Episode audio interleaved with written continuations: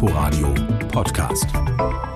Oft ist das Weltgeschehen ganz weit weg. Aber in dieser Woche hat das, was fast 5000 Kilometer entfernt in Afghanistan passierte, auch Berlin und Brandenburg zutiefst erschüttert. Ich lebe gerade in zwei parallelen Welten. Einmal in Afghanistan und einmal hier in Berlin weil gleichzeitig bekomme ich Bilder und Videos oder halt Gespräche von meiner Familie aus Afghanistan, wie sie beängstigt sind. Und gleichzeitig muss ich halt auch in der Schule anwesend sein und muss mich auch ähm, sehr darauf konzentrieren. Aber es fällt mir gerade sehr schwer und ich kann gerade nicht mehr. Die Berliner Abiturientin Nargis bangt um ihre Familie in Afghanistan, so wie viele andere hier in der Region. Der rasend schnelle Fall des Landes an die Taliban und das daraus resultierende Chaos haben eine Menge politischer und humanitärer Fragen ausgelöst. Herzlich willkommen zu unserem landespolitischen Wochenrückblick. Ich bin Sabine Müller.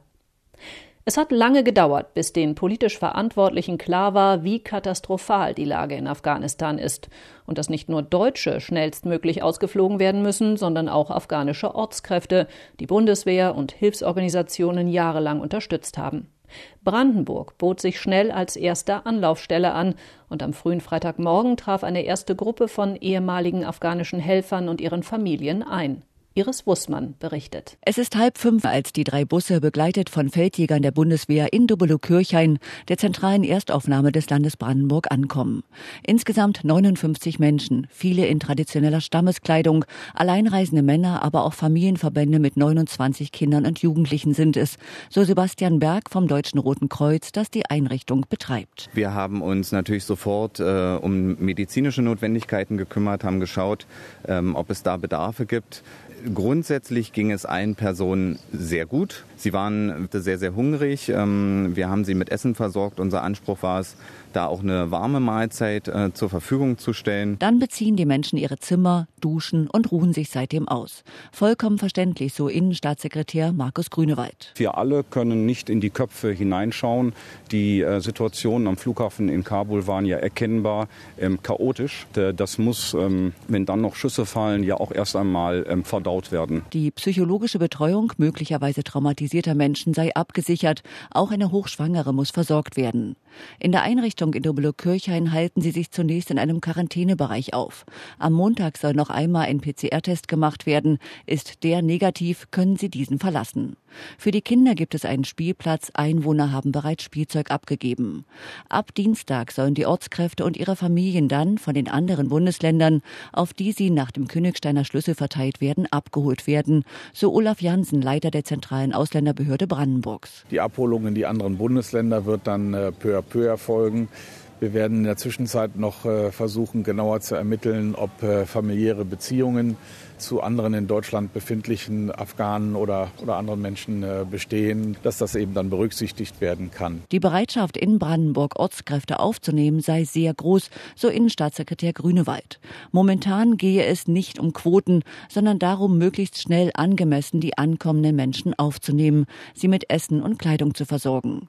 Darüber hinaus hätten sich die Innenminister darauf verständigt, 5000 weiteren Schutzsuchenden, Ärzten, Politikern und unmittelbar Bedrohten, die im im Fokus der Taliban stehen, in Deutschland Sicherheit zu geben. Diese Sicherheit haben jetzt auch die ersten 59 Menschen, die in Dobolo-Kirchhain angekommen sind.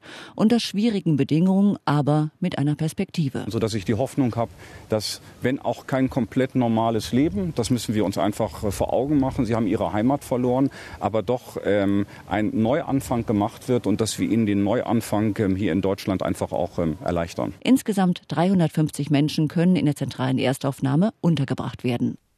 Auch der Berliner Senat hat Hilfe angeboten, will afghanischen Flüchtlingen in der Stadt Zuflucht bieten. Die AfD warnt derweil schon, es dürfe keinen unkontrollierten Zuzug wie 2015 geben. Da ist wohl ein neues Wahlkampfthema für Berlin aufgetaucht. Wir bleiben beim Thema Wahlkampf. Wie hart die Opposition die Regierung angeht, ist eine Sache.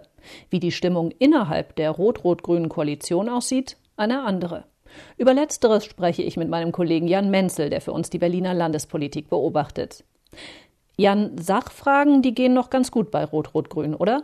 Ja, da ist zum Beispiel als größtes Paket, würde ich sagen, das Energiewendegesetz, was seit Jahren beraten wurde, was letztendlich auch den Weg weisen soll, wie Berlin klimaneutral werden kann. Das war hoch umstritten, weil es da eben auch um Eingriffe geht im Bereich Wärmeversorgung, höhere Mieten zum Beispiel auch vielleicht, energetische Sanierung, aber auch Autoverkehr, also alles sehr heikle Themen. Und da hat es Rot-Rot-Grün auf den letzten Metern geschafft, noch ein relativ einmaliges Gesetz im Bundesvergleich auf den Weg zu bringen, was eben auch vorsieht, dass schon bis 2045 2050 Berlin klimaneutral sein soll. Also auf der Habenseite ist da ein großer Brocken geschafft worden.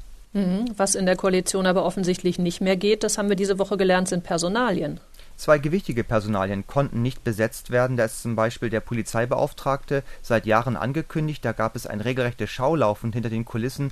Kandidaten wurden gecastet, aber keiner wurde genommen. Die Koalition konnte sich nicht einigen. Ähnlich auch bei der Datenschutzbeauftragten. Die ist schon in der Verlängerung, wäre eigentlich schon in Rente, aber auch da. Nachfolger, Nachfolgerin nicht in Sicht. Das ist jetzt verschoben, vertagt bis auf die Zeit nach der Wahl. Und es gibt auch noch ein paar Gesetzesvorhaben, die eigentlich wichtig gewesen wären und sind. Das Transparenzgesetz zum Beispiel, aber auch die große Schulreform, die wurde auch vertagt. Also hier erst einmal Stillstand. Was ist denn deine Einschätzung, wie gestört ist die Atmosphäre in dieser Koalition tatsächlich? sie ist, glaube ich, nicht gestörter grundsätzlich als in den Jahren zuvor. Also diese Koalition ist ja immer gekennzeichnet gewesen von gewissen Hakeleien und ähm, ja Problemen, die dann auch irgendwie ausgewälzt wurden, die lange dann irgendwie brach lagen, dann wieder beackert und gelöst wurden. Das Ganze spitzt sich jetzt ein bisschen zu. Es ist Wahlkampf auf den letzten Metern. Da gucken alle nochmal, wie sie sich auch positionieren können. Und da ist die Bereitschaft, vielleicht Kompromisse zu schließen, nicht mehr ganz so groß. Das Koalitionsklima ist nicht grundsätzlich kaputt oder geschädigt, aber man merkt eben, jetzt geht es um einiges und das macht eben auch alle Seiten nervöser und lässt auch alle taktieren. Und da sind die Koalitionspartner dann eben auch Konkurrenten im Wahlkampf. Mein Eindruck ist ja, dass im Mittelpunkt der Angriffe immer wieder eine Person steht, nämlich Franziska Giffey, die Spitzenkandidatin der SPD. Sie wird ja inhaltlich heftig attackiert, aber auch für andere Dinge. Ähm, aktuell zum Beispiel ein Wahlplakat, das ja optisch irgendwo zwischen Leni Riefenstahl, Mao und FDJ liegt. Warum ist Franziska Giffey so besonders im Fokus? Ja, sie polarisiert einfach deshalb wohl, weil sie die prominenteste hier ist im Wahlkampf und man merkt einfach, sie startet eine Aufholjagd. Die SPD kommt in den Umfragen an die Grünen heran, was zu Jahresanfang geradezu aussichtslos schien. Sie mischt das hier ein Stück weit auf. Sie profitiert vom Bundestrend, der auch im Moment in Richtung SPD läuft. Das macht natürlich politische Mitbewerber nervös und sie ist natürlich jemand, der auch ein gewisses Potenzial hat zur ja zum Konflikt letztlich, weil sie halt ihre SPD nicht rein auf Rot-Rot-Grün trimmt, sondern eben auch Richtung CDU schielt. Sie hält sich diese Option offen, da das äh, weckt gewissen Ärger bei Linken und Grünen auch, die natürlich gucken müssen, wie sie halt sage ich mal, äh, sich in diesem Konzert positionieren. Das ähm, wirkt natürlich und dann hat sie natürlich mit ihrem Problem Doktorarbeit, was jetzt noch angereichert wird durch Untersuchungen ihrer Magisterarbeit, wo es ähnliche Probleme, Plagiatsvorwürfe geben soll, ähm, das macht sie als Person angreifbar, zumal sie ja gerade auch immer mit dem Pfund Glaubwürdigkeit und eine Politikerin, die sagt und tut und das Ganze sozusagen im Einklang hat, damit wirbt sie ja, damit geht sie an die Öffentlichkeit und gerade das macht sie wieder angreifbar, gerade jetzt auch dann von den Grünen im Wahlkampf. Also sie ist eben hier schon ein bisschen unter den Spitzenkandidatinnen die, die am meisten schillert und eben auch am meisten angegriffen wird. Hm, nur sind es noch fünf Wochen bis zur Wahl. Was glaubst du, können wir noch erwarten in dieser Zeit? Also wird es da noch richtig ungemütlich? Ich glaube, Wahlkampf ist immer die Zeit, wo es ein bisschen deftiger zugeht, wo man sich nicht mit Samthandschuhen anfasst. Das wird auch so sein, es wird sich zuspitzen und das Rennen ist ein sehr enges Rennen. Da wird sich keiner was schenken. Alle müssen gucken, wo sie bleiben und das ist, glaube ich, das eigentlich Spannende es war in den letzten Jahren immer so, dass man relativ gut abschätzen konnte, wer wird das Rennen am Ende machen. Aber dieses Rennen ist wirklich offen. Die jüngsten Umfragen zeigen, dass die SPD fast gleich aufzuliegen scheint mit den Grünen. Die CDU ist weiter im Rennen, die Linke ist stabil, die FDP mausert sich. Da ist wirklich ganz viel Musik drin. Da sind ganz viele Koalitionsoptionen auch drin. Und das wird, glaube ich, diese letzten Meter vor der Wahl prägen. Ja, das werden noch spannende Wochen bis zur Wahl. Herzlichen Dank für das Gespräch, Jan Menzel. Der Streit zwischen Verdi und den landeseigenen Klinikkonzernen Charité und Vivantes eskaliert. In der kommenden Woche soll an drei Tagen gestreikt werden, mit teils gravierenden Konsequenzen für die Patientenversorgung. Sebastian Schöbel hat die Einzelheiten. Als Anja Vogt vor zwölf Jahren auf der Intensivstation im Vivantes Klinikum Neukölln anfing, seien die Bedingungen noch toll gewesen, sagt sie. Zwei Patienten hatte jede Pflegekraft zu versorgen. Heute seien es drei bis vier. Die Belastung sei enorm und die Streikbereitschaft so hoch wie nie. Meine Kollegen sind über sich hinausgegangen und haben eigentlich erwartet, dass jetzt für sie was passiert. Dass die Pflegekräfte am Limit arbeiten und mehr Personal benötigt wird, weiß Johannes Dankert, Geschäftsführer Klinikmanagement bei Vivantes. Doch der Markt sei leergefegt. Und dabei bezahlt Vivantes seine Pflegekräfte nach Tarifvertrag des öffentlichen Dienstes. Dass private Kliniken oft weniger bezahlen, dafür aber bessere Arbeitsbedingungen bieten, sei ein Grund dafür, so Dankert. Bei Vivantes muss man sagen, die Infrastruktur hat ihren Lebenszyklus erreicht. Und deswegen brauchen wir unbedingt Geld. Das ist sag ich mal, ein, ein wesentlicher Baustein für gute Arbeitsbedingungen. Doch die Pflegekräfte wollen jetzt Entlastung mit einem speziellen Tarifvertrag, der ihnen unter anderem einen verbindlichen Personalschlüssel und bei Mehrbelastung Ausgleichstage garantiert. Dafür soll nächste Woche drei Tage lang gestreikt werden. Mit verheerenden Folgen, sagt Dorothea Schmidt, Geschäftsführerin für Personal bei Vivantes. Äh, das führt dazu, dass wir zum Beispiel jetzt für Anfang kommender Woche äh, zwölf Karzinomoperationen am Urban abgesagt haben. Ne? Also bei wenig, wir, wenig Wissen betreiben wir einen OP oder zwei oder drei. Auch die Stroke Unit für Herzinfarkt- und Schlaganfallpatienten im Vivantes Klinikum Spandau müsse vom Notdienst abgemeldet werden, so Schmidt. Die Geburtsstationen in den Vivantes Kliniken Friedrichshain und Neukölln müssen schließen, weil Hebammen fehlen. Verdi-Sprecher Tim Graumann widerspricht. Es ist klar, ähm, dass wir an der Stelle vom Streikrecht ablassen, an dem Patienten gefährdet sind. An allen anderen Stellen ist das nicht zulässig. Das ist es, was Vivantes fordert. Ähm, und darauf können die Kolleginnen sich nicht einlassen. Eigentlich wollte die Gewerkschaft auch die Mitarbeiter der Tochterunternehmen von Charité und Vivantes zum Streik aufrufen. Hier arbeiten vor allem Reinigungskräfte und Mitarbeitende aus der Krankenhausgastronomie. Und zwar für deutlich weniger Geld, als der Tarifvertrag in den Mutterhäusern vorsieht. Doch ein Gericht in Berlin untersagte diese Streiks am Freitagabend. Das Wohl von Patienten sei in Gefahr, weil bisher kein Notdienst zwischen Klinikleitung und Gewerkschaft vereinbart wurde. Vivantes hatte zuvor gewarnt, dass die Essensversorgung zusammenbrechen würde. Der Streik der Pflegekräfte aber ist davon nicht betroffen und kann wie geplant stattfinden. Aber nicht nur in Krankenhäusern wird nächste Woche gestreikt, auch wieder bei der Bahn. Die Gewerkschaft der Lokführer bestreikt von Montag bis Mittwoch den Personenverkehr. Da ist der Stress programmiert. Stress haben auch die Bewohner der Gemeinden Zeuthen, Schulzendorf und Eichwalde im Landkreis Dahme-Spreewald. Denn sie sind plötzlich vom Fluglärm des Flughafens BER betroffen, obwohl sie das eigentlich gar nicht sein sollten.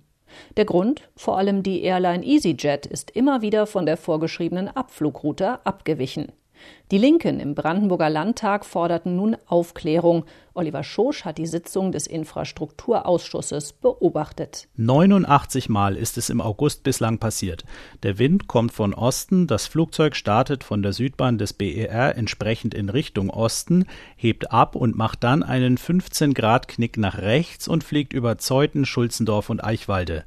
Das kann eigentlich nicht sein, sagt die Flughafenexpertin der Brandenburger Linken Fraktion Marlene Block. Das eigentliche Grundproblem ist doch, dass den Menschen was anderes versprochen wurde vor Ort, nämlich dass diese Flugrouten, die ja extra so eingerichtet wurden, dass man vor Fluglärm geschützt ist, dass diese auch eingehalten werden. Und das scheint nicht so zu sein. Also es scheint schon so zu sein, dass die Airlines weitestgehend selbst entscheiden können, ob sie diese Hoffmann-Kurve fliegen oder nicht. Die Hoffmann-Kurve, benannt nach ihrem Erfinder, dem Eichwalder Hobbypiloten Marcel Hoffmann, wurde eingeführt, um den Flugverkehr von den Gemeinden wegzulenken.